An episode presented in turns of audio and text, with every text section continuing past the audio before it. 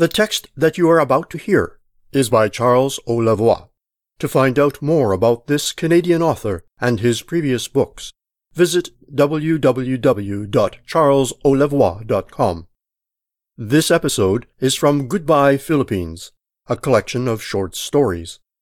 The book are a fictional construction of exchanges between the author and people living in the Philippines, overseas workers, and Filipino expats.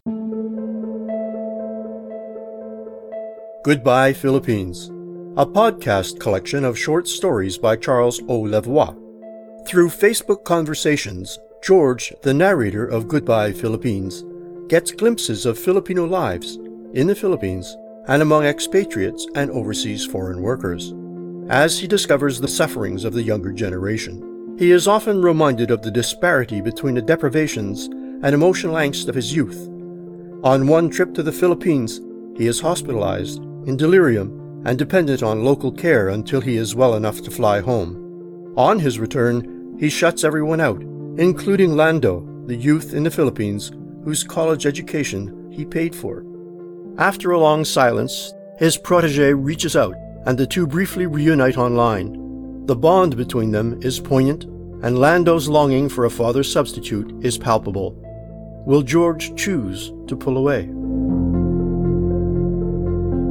Read by Warren Carey, and music by Angelico Dayo, executive producer Charles O. Lavoie. Chapter 4 Boy or Girl? One day, George saw a post by someone named Chriselle. Sometimes it's really painful to know that someone is insulting you personally. Under the comment, there was a photo of a boy in shorts like those worn by pin-up calendar girls. Because of his high-heeled shoes, his legs looked strikingly long. A medallion attached to an almost invisible chain pending from his neck. The model was staring at the camera. Because Chriselle was from the very same town in the province of Iloilo, where he would stay every time he was in the Philippines, and they both had several friends in common, George decided to send him a private message. He asked, How old are you? I am twenty-two, Chriselle immediately replied. Are you in the fashion industry? Too expensive. In the messenger box, the dots under Chriselle's name were going up and down. George waited for the next message to come in. I love dressing up, wearing makeup, and posing, but I am not a model, sir. I am just a plain boy who is dreaming to become a model. Are you a student? George inquired. I just finished high school, sir. I want also to teach, but we can't afford to send me back to school, Chriselle wrote. Good luck. After they became Facebook friends, Chriselle and George began chatting on a regular basis. I am looking for work. I might go to the city. George knew that the youth meant Iloilo City, which is the capital of the province. Would you like to work in the fashion industry? I, I don't flawless skin. The next second, having realized that question was not necessarily about a career as a model, Chriselle added, I design my own clothes. Would you like to see my dresses? Sure. A few seconds later, George received a photo of a creature wrapped in meters of red fabric at the top of a hill. Quite a length of fabric. My cousin works in a shop that sells to foreigners. The youth was pushing his chest back, both hands on his hips, like professional models conventionally do.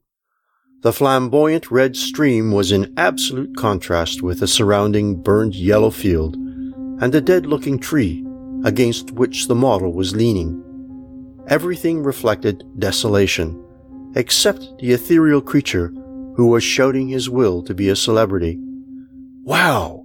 George wrote out of surprise. As a thank you, he immediately received the sticker of a tiny pink bird blowing kisses. In his childhood, one of George's cousins used to hand sew dresses for his sister's hard plastic dolls. He also liked to arrange his older sister's hair in elaborate styles similar to the ones seen on TV and in glossy magazines. All the way to and back from school, teenaged boys would regularly chase and occasionally punch him. Having enough of it, he left his village for the nearest big city to study and be what he wanted to be. With a proper diploma in his hands, he was able to have his own beauty salon.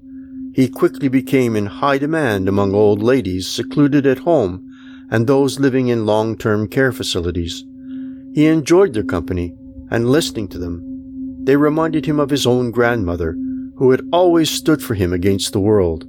With a flair for business, he eventually purchased rental properties to accommodate newcomers from the regions, mostly rural ones. Contrary to his hairdresser cousin, and notwithstanding the fact that he too loved boys, George never talked or walked like a girl. On Facebook, Chriselle shared his personal thoughts and feelings, almost daily it seemed, with three to five sentence long entries. September 27th. Sometimes it's really painful to know that someone is insulting your personality. And on September 25th, he wrote, Keep searching for someone you love, and when you find that person, stop the search and take the risks. Remember that the world is a vast place, that when you lose the one you love, you have to search the world again. It's like reading a personal journal, George messaged to Chriselle, who was online. A chapter of my life, Chriselle remarked. George felt tempted to warn the effeminate boy. Don't do that. You will get into trouble for expressing yourself too candidly. Instead, he sent a thumbs up. One day, Chriselle shared a music clip, Secret Love Song, along with a comment, Sometimes in life you will find a special person, because love is standing on wet cement. The longer you stay, the harder it is to leave, and you can never go without leaving your footprints behind. Secret Love Song is about a girl who wishes to hold her boyfriend's hand and kiss him in public, but abstains from it. The song went viral on YouTube and became a gay anthem. Throughout Asia, including the Philippines, boys with delicate features filmed themselves singing it. Although Chriselle lived in a small town of an isolated province, his list of Facebook friends included middle-aged men from the United States, Australian, and Arab countries, who were interested in cross-gender dressing. George made the assumption. On October 22nd, Chriselle posted, Never love too deep, because someday it's like you've planted a tree where its roots are too hard to be pulled out. It's very painful to pull out. Rather than commenting on his most recent post, George privately messaged, Beautifully written. God bless you, sir. Chriselle messaged back. I'm very much proud to say that I'm a gay. Why proud of being gay? George asked. I am proud to say that I am a gay because I know deep in myself there is nothing to hide. I know that if I express myself, I will be much more happy. As long as I am happy, I don't care what other people might say or think about me. I expect life has to offer me the best life ever, wherein I can move freely and free from discrimination and bullying a life where my family sees me as a successful person. The Filipino boy was a tough cookie, George thought.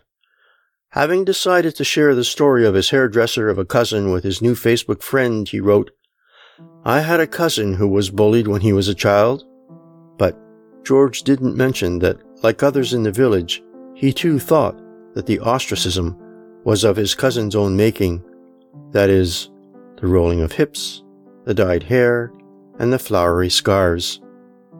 He died at an early age of a stroke. Sorry, Chriselle reacted. When he died, he left to his family a nice summer house with a view on the water, and, to his lifelong partner, the rental buildings he had acquired over the years. At the end, his loved ones were very proud of him. Wow! For the benefit of the proud to be gay Filipino, George described at length the two evening wake that took place according to his cousin's will. On day one, the coffin showed his cousin in a business suit with his tinted thick glasses on his nose. This was for his immediate family. On day two, men of all shapes in women's fancy dresses came to say farewell to his cousin in a white wedding gown with makeup and jewels and a fancy hairdo and without his glasses. All the time, his lifelong friends stood by the coffin to receive everyone's condolences. Chriselle acknowledged the receipt of the obituary with the emoticon of a face with tears. He followed with, So nice. Thank you, sir. You are welcome, George wrote. He suddenly felt ashamed for the self gratifying contempt that many gay men show for the ladyboys of the world. He swiftly logged out.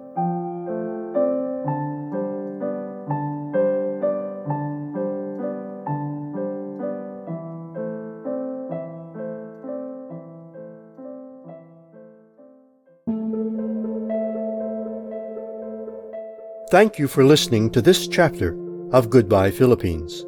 Here are some questions from the author, and here are some thoughts to ponder. 1. Do you have effeminate friends or relatives? 2. Are they bullied? 3. Do you sometimes wear women's clothes? What's your parents' attitude?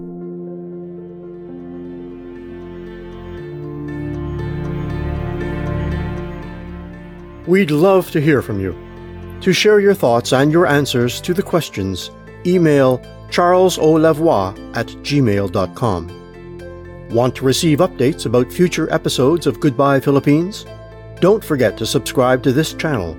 Also, feel free to share the link to this episode with your friends and on social media. If you love Goodbye Philippines, check out www.charlesolavoie.com for info on Charles's other published works. A link is provided in the description. Until next time.